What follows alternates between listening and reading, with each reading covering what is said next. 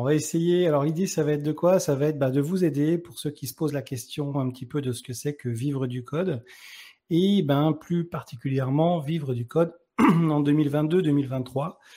Euh, le monde a changé beaucoup au niveau du code. On code plus comme on codait il y a 10 ans, il y a 20 ans. Euh, mais aujourd'hui, on a quelques petites particularités qui fait que si on veut vraiment sortir les cartes du jeu, ben, il faut aller un petit peu plus loin que ce qui nous est proposé, notamment quand on veut sécuriser un petit peu tout ça. Euh, il y a beaucoup de choses qui se disent sur les réseaux, la pénurie de développeurs, etc. Euh, je répondrai bien sûr à vos questions. On va essayer de les mettre à la fin. Donc j'ai planifié tout ça pour que ce soit pas indigeste, qu'on arrive tranquillement aux questions. Et puis comme ça, euh, bah, l'échange, ça va être de pouvoir vous faire profiter de 20 ans d'expérience autour du code, mais pas que. Euh, alors, pour le premier point, qu'est-ce qu'on imagine quand on va devenir développeur, quand on veut devenir développeur? Qu'est-ce qu'on veut quand on est développeur? Bah, C'est un petit peu ce côté-là, ce côté Wingsuite où on a peut-être un petit peu peur de se jeter dans le vide. Mais le code, c'est assez grisant parce qu'on peut voir très très loin, on peut concevoir des choses. Euh, le côté euh, artistique, dans le sens créativité, euh, est vraiment là. Et puis, on a cet esprit de flow. Quand on se met à coder, on est vraiment dedans. On a vraiment le plaisir de faire les choses par soi-même et on peut aller très très loin et on n'a qu'une envie après quand on a sauté, c'est de recommencer. Donc ça, c'est ce qu'on imagine. Et puis, la réalité, souvent, c'est un petit peu ça.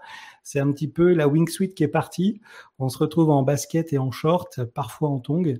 Euh, les impératifs euh, bah, du projet ou du client euh, font que bah, on arrive très très vite à ce qu'on nous demande, c'est-à-dire le résultat. Parfois, on se demande mais pourquoi on n'est pas sur un de ces petits bateaux tranquilles en bas? Euh, Pourquoi on est parti dans cette aventure? Et euh, ça peut être des projets ou des clients, et il y a des moyens de se prémunir de ça. Euh, plus que de mettre un parachute, hein, bien sûr. Et bien, c'est ce qu'on va essayer de voir un petit peu bah, dans ces, cette petite demi-heure qu'on va passer ensemble. Alors, avant de vous dire qui je suis, parce que je m'appelle pas euh, Codé pour changer de vie, je m'appelle Nicolas. Qui, j'étais d'abord Moi, j'étais pas fait pour être développeur. Euh, j'ai mon papa euh, qui avait un relais routier, donc j'ai grandi avec les routiers dans le monde de la cuisine. Et puis ma maman était en salle, il y avait une petite équipe aussi. Et puis ben moi, j'ai connu les bons réflexes de comment faire cuire les choses tout en étant toujours mauvais en cuisine aujourd'hui. Parce que ma passion, c'était d'abord bah, la créativité dans le sens faire les choses par soi-même. Euh, j'ai grandi avec les Lego, j'ai adoré le bricolage, j'ai découvert l'aéromodélisme, après l'électronique. Euh, et vraiment, avec les Lego, je m'en sers encore aujourd'hui pour traduire certains concepts parce que avec des briques de base, on arrive à créer ce qu'on veut. Et bah, c'est euh, le principe du code qu'on retrouve dans le code.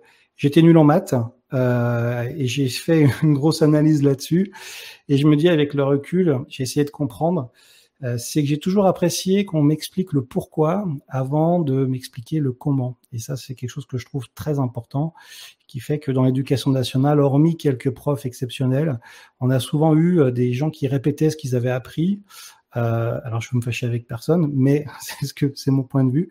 Euh, plutôt de nous expliquer le pourquoi, l'histoire des choses et à quoi ça sert et qu'est-ce qu'on peut faire derrière avec.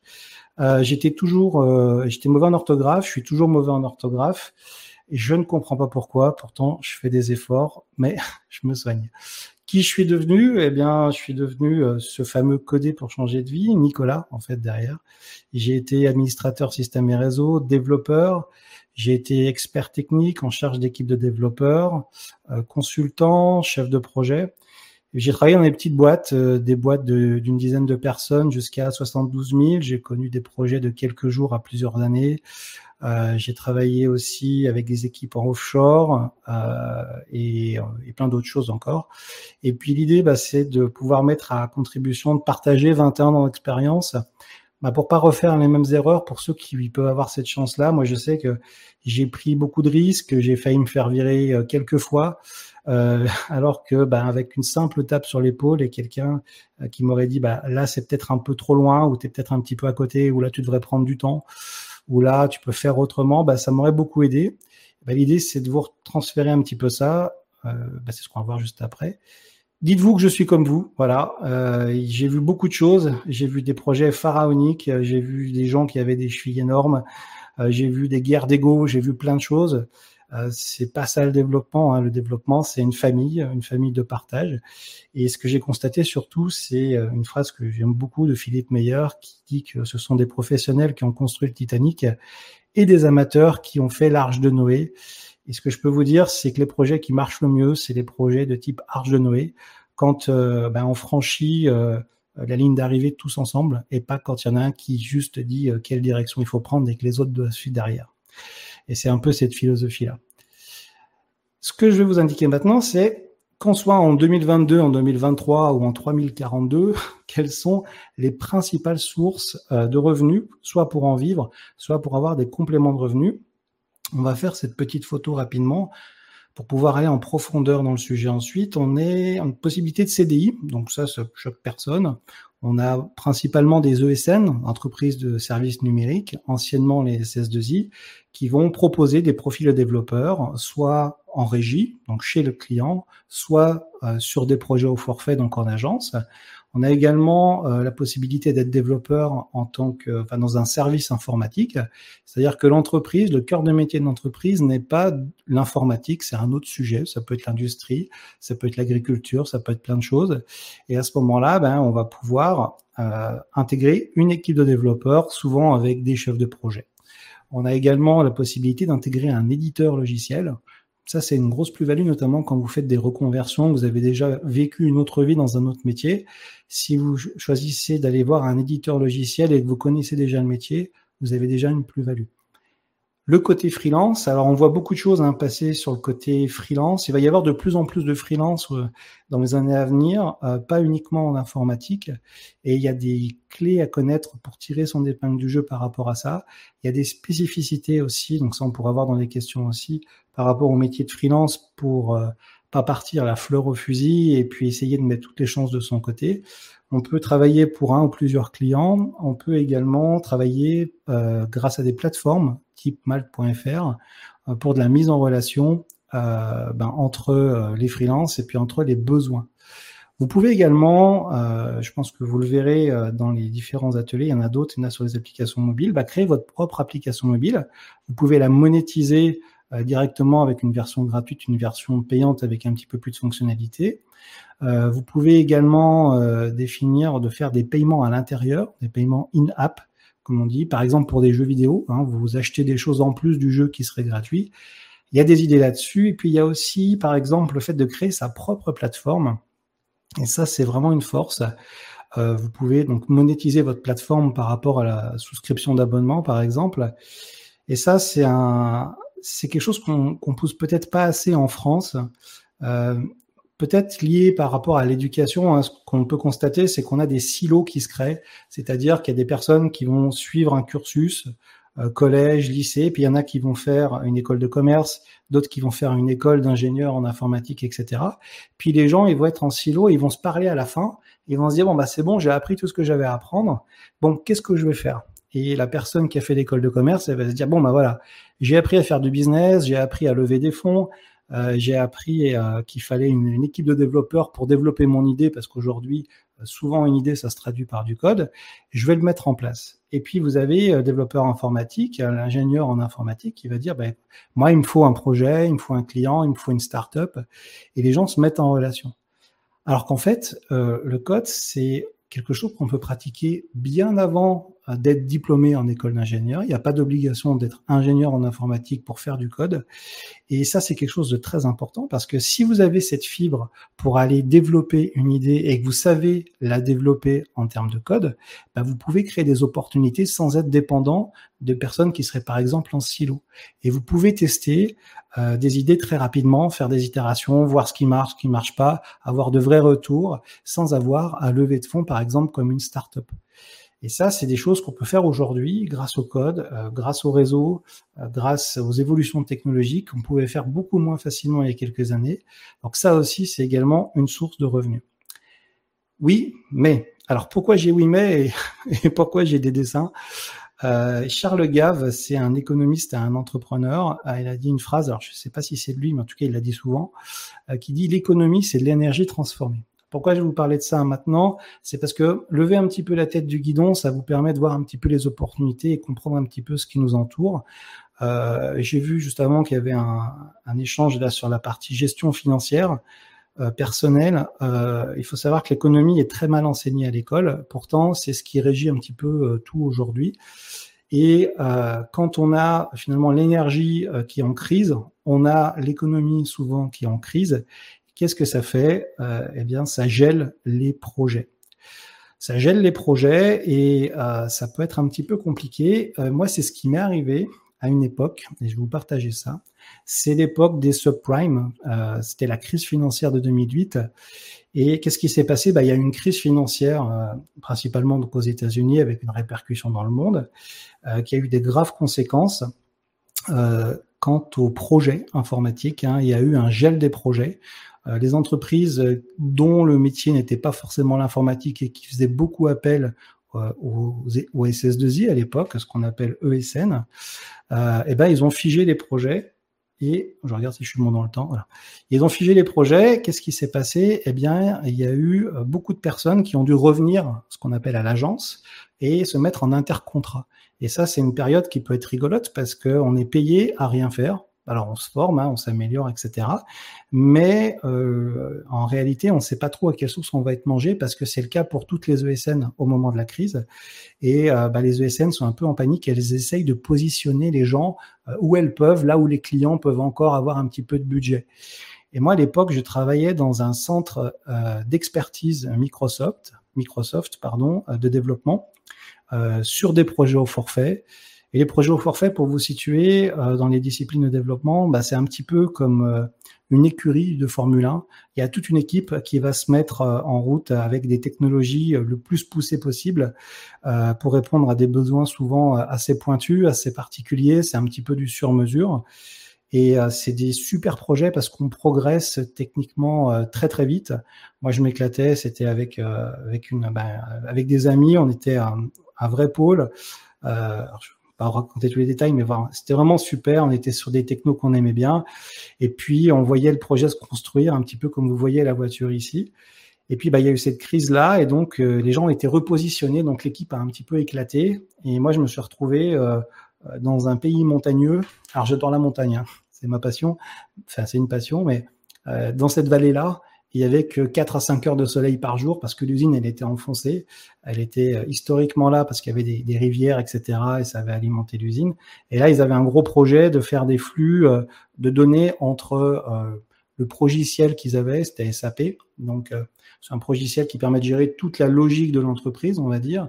Et puis en dessous, il y avait la chaîne de production avec des logiciels qui, étaient en communication directe avec les automates. Et il fallait faire des flux d'informations pour remonter euh, ben, les statuts de production directement au logiciel. Donc il y a des logiciels qui se mettent là-dedans. J'utilisais du Beastalk à l'époque. Et bref, euh, ben moi j'étais à 5 heures, euh, j'étais à 2 heures de chez moi, euh, 5 heures par jour, non 5 heures, 5 jours par semaine à l'hôtel. Euh, le soir, il y avait quasiment personne. Je mangeais tout seul. Enfin, c'était vraiment la grosse déprime par rapport à ce qui s'est passé euh, avant, en fait, hein, par rapport à ces éléments au forfait. Pourquoi je vous parle de ça? Parce que là, en 2023, et vivre du code en 2023, ça doit tenir compte de ça. On n'a pas que ça. Les analystes prévoient une crise dix fois plus grande. Il y a une crise financière euh, qui est une des conséquences de la crise de 2008, c'est-à-dire qu'on a imprimé énormément d'argent sans forcément avoir de la valeur réelle derrière. Il y a une crise sociale que le Covid a accentuée avec une vraie perte de sens et un climat de peur constant qui est alimenté, pour moi volontairement. Une crise énergétique, des jeux de pouvoir au détriment des populations, des entreprises. Il y a une réelle crise politique, une perte de confiance et surtout une grande, un grand manque de visibilité des entreprises. Hein. Et puis, ben, il y a aussi le côté, euh, le risque avéré d'escalade côté euh, militaire. Donc il y a beaucoup de choses euh, qui se sont amplifiées et on arrive dans un sentiment de peur et de chaos. Euh, malgré tout, euh, il faut savoir que dans les crises, c'est là où on a eu euh, souvent les plus grandes opportunités. Et l'idée, c'est de voir le verre à moitié plein enfin complètement plein même, euh, parce que on a aujourd'hui des, possibilités. C'est ça dont je vais vous parler aussi. Comment faire quand on est dans cet état de chaos, c'est pouvoir s'adapter le plus vite possible, s'adapter pour pivoter rapidement et se créer des opportunités. Et par rapport à tout ce que je vous ai dit, vous avez commencé à sentir qu'il y a des éléments sur lesquels on peut travailler. Le premier, bien sûr, c'est s'informer pour comprendre quelles sont les opportunités. Pourquoi je vous dis ça? Parce que s'informer, comprendre les opportunités, c'est d'abord comprendre les problèmes et les besoins. Et un logiciel répond à un problème ou à un besoin. Et si vous avez la volonté de créer vos propres logiciels, si vous avez cette vision d'analyser les besoins ou les problèmes autour de vous, vous aurez capacité à y une réponse, notamment par le code, que ce soit votre plateforme ou trouver des entreprises qui ont, euh, qui travaillent sur le sujet que vous avez en tête, sur lequel vous pouvez apporter quelque chose. Et là, vous faites un focus orienté qui est de plutôt que de répondre à toutes les offres, faire un focus sur quelque chose qui redonne du sens aussi à ce que vous faites. Le deuxième point, c'est développer également son réseau. Hein, je vous ai dit qu'on avait euh, de plus en plus de, de personnes euh, qui vont être euh, entrepreneurs. Et donc, travailler à plusieurs, c'est important parce que tout seul, on a raison. Et à plusieurs, on a juste. Et savoir détecter les opportunités, c'est aussi savoir se remettre en question à ce niveau-là et créer son propre réseau au-delà que LinkedIn. LinkedIn est un outil, créer son réseau, il y a des méthodes pour aller plus vite, même si on n'a pas d'expérience. Travailler ses fondamentaux en termes de code, c'est ne pas être prisonnier des technologies, pouvoir pivoter rapidement. Euh, si vous, avez suivi des, sessions de code intenses sur quelques technos qui marchent bien ensemble, euh, mais que vous avez quasiment fait du par cœur parce que ça allait trop vite, le jour où ça pivote en termes de techno, vous n'aurez pas les fondamentaux pour sereinement attaquer euh, le, ce qu'on vous demande. Ça permet d'augmenter ces, ces possibilités-là de revenus parce que, par exemple, on va pas forcément développer une application en partant de zéro, en étant euh, dans une entreprise. Peut-être que c'est une entreprise, peut-être que c'est un logiciel qui a été développé il y a quelques années. Ça veut dire quoi? Ça veut dire que c'est peut-être des anciennes techno. Donc, si vous connaissez par cœur quelque chose sans le comprendre et qu'il faut aller un petit peu en arrière, c'est compliqué. Donc, bien travailler vos fondamentaux. Ne pas travailler que le code.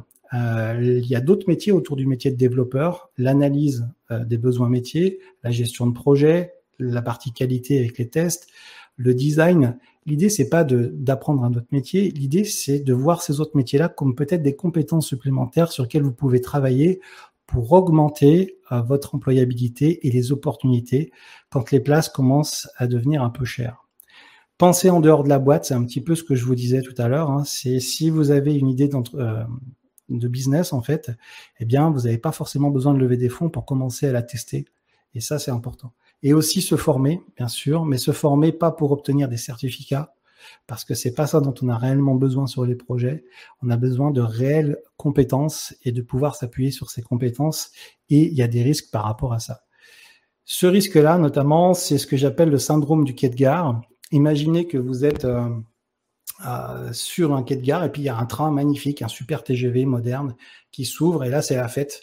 Euh, on vous ouvre la porte et on vous dit bah viens, c'est super, c'est la fête à l'intérieur, on s'occupe de tout, puis en plus tu peux rentrer, c'est gratuit. Euh, on, s'occupe de toi dans le train. Et ce qui est vrai, et les personnes disent bon moi c'est juste le CPF, si un CPF, on s'occupe de tout, c'est gratuit, tu t'installes confortablement, puis tu fais la fête.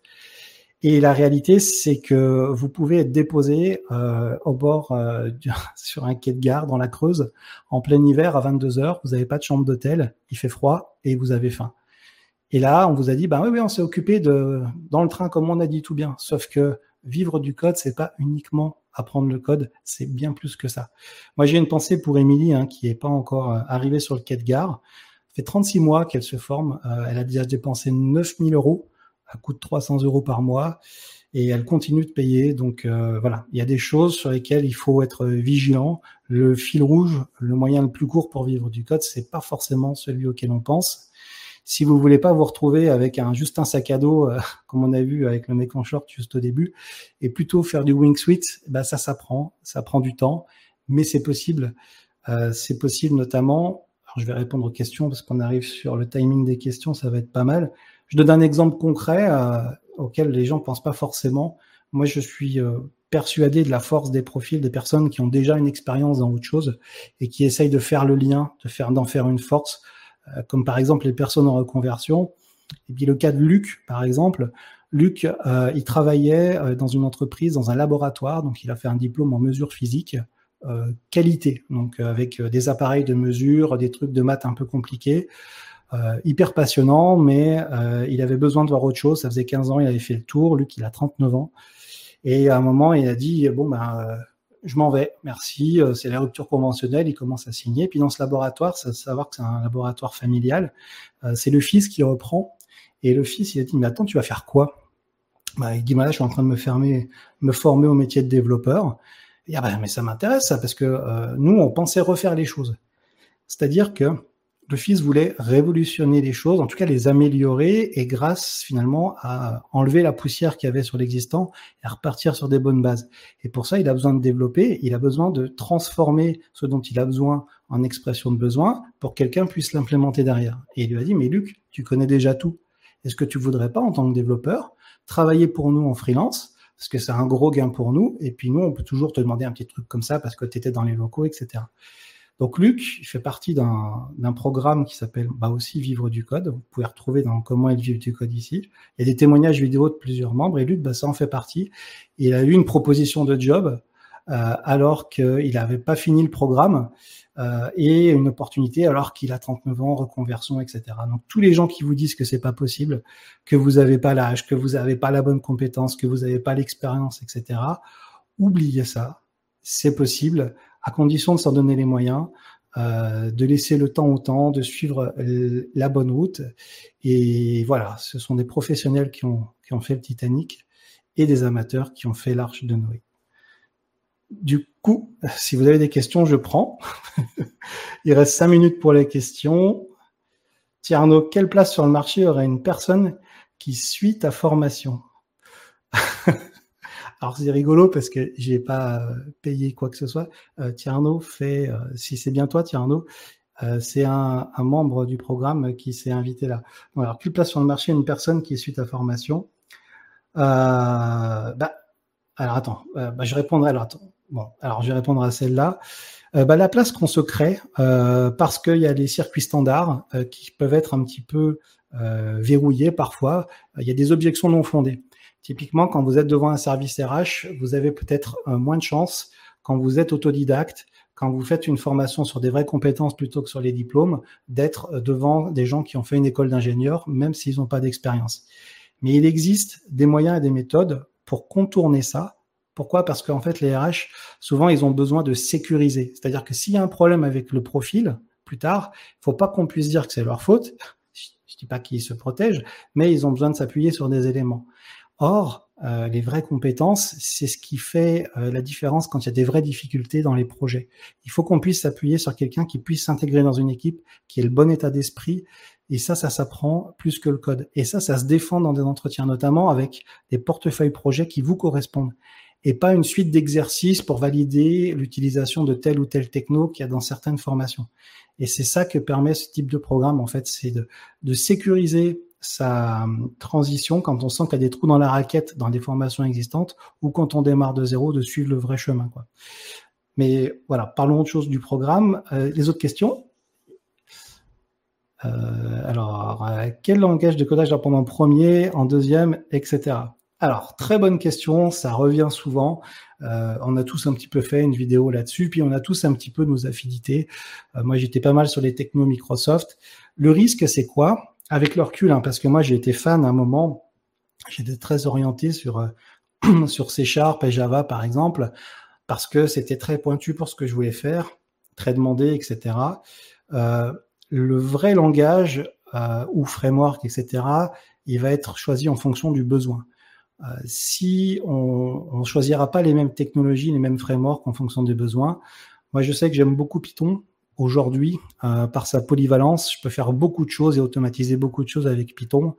Euh, je peux faire du web avec Django.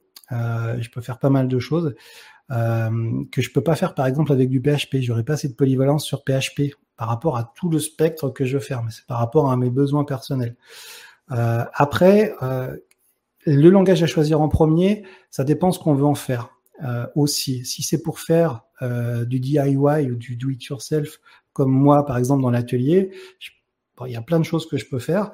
Ce sera pas forcément les mêmes langages que si je veux avoir un job. Parce qu'on va, il y a des langages qui sont plus prédominants suivant certaines régions en France, donc il faut regarder par rapport aux offres d'emploi. Si on est dans des ESN, C Sharp, euh, Kotlin, Java et Kotlin, surtout Kotlin en ce moment, euh, c'est vraiment pas mal. Euh, TypeScript, oui, pas avant d'avoir fait JavaScript. Voilà, ne serait-ce que pour l'historique, la compréhension, comprendre le pourquoi. Mais tout ça, il faut voir que le langage de programmation n'est pas l'objectif quand on veut apprendre à coder. pour moi. L'objectif, c'est les projets, les langages de programmation, c'est le moyen de réaliser ces projets. C'est pour ça qu'il y a plein de paramètres. Et je pourrais en parler des heures, donc je passe à l'autre. Bonjour, je suis collégien en troisième. Ok, j'aimerais m'orienter dans le développement et pour choisir mon lycée, pour ils vont me donner une spécialité et choisir en première. Ah, j'aimerais, j'ai l'impression de me parler à quand j'avais ton âge parce que c'est là que c'est né. Moi, j'ai eu mon, j'ai vraiment touché un ordinateur quand j'avais 15-16 ans, enfin à mon stage de troisième en fait, et j'ai eu les yeux qui pleuraient tellement j'étais toute la journée devant. Je, je, je découvrais Word, on cliquait sur des boutons, ça faisait des choses, etc. C'est ce qui m'a donné envie de coder. Donc, euh, je crois que le stage de troisième, c'est ce qui a été le plus important pour moi par la suite.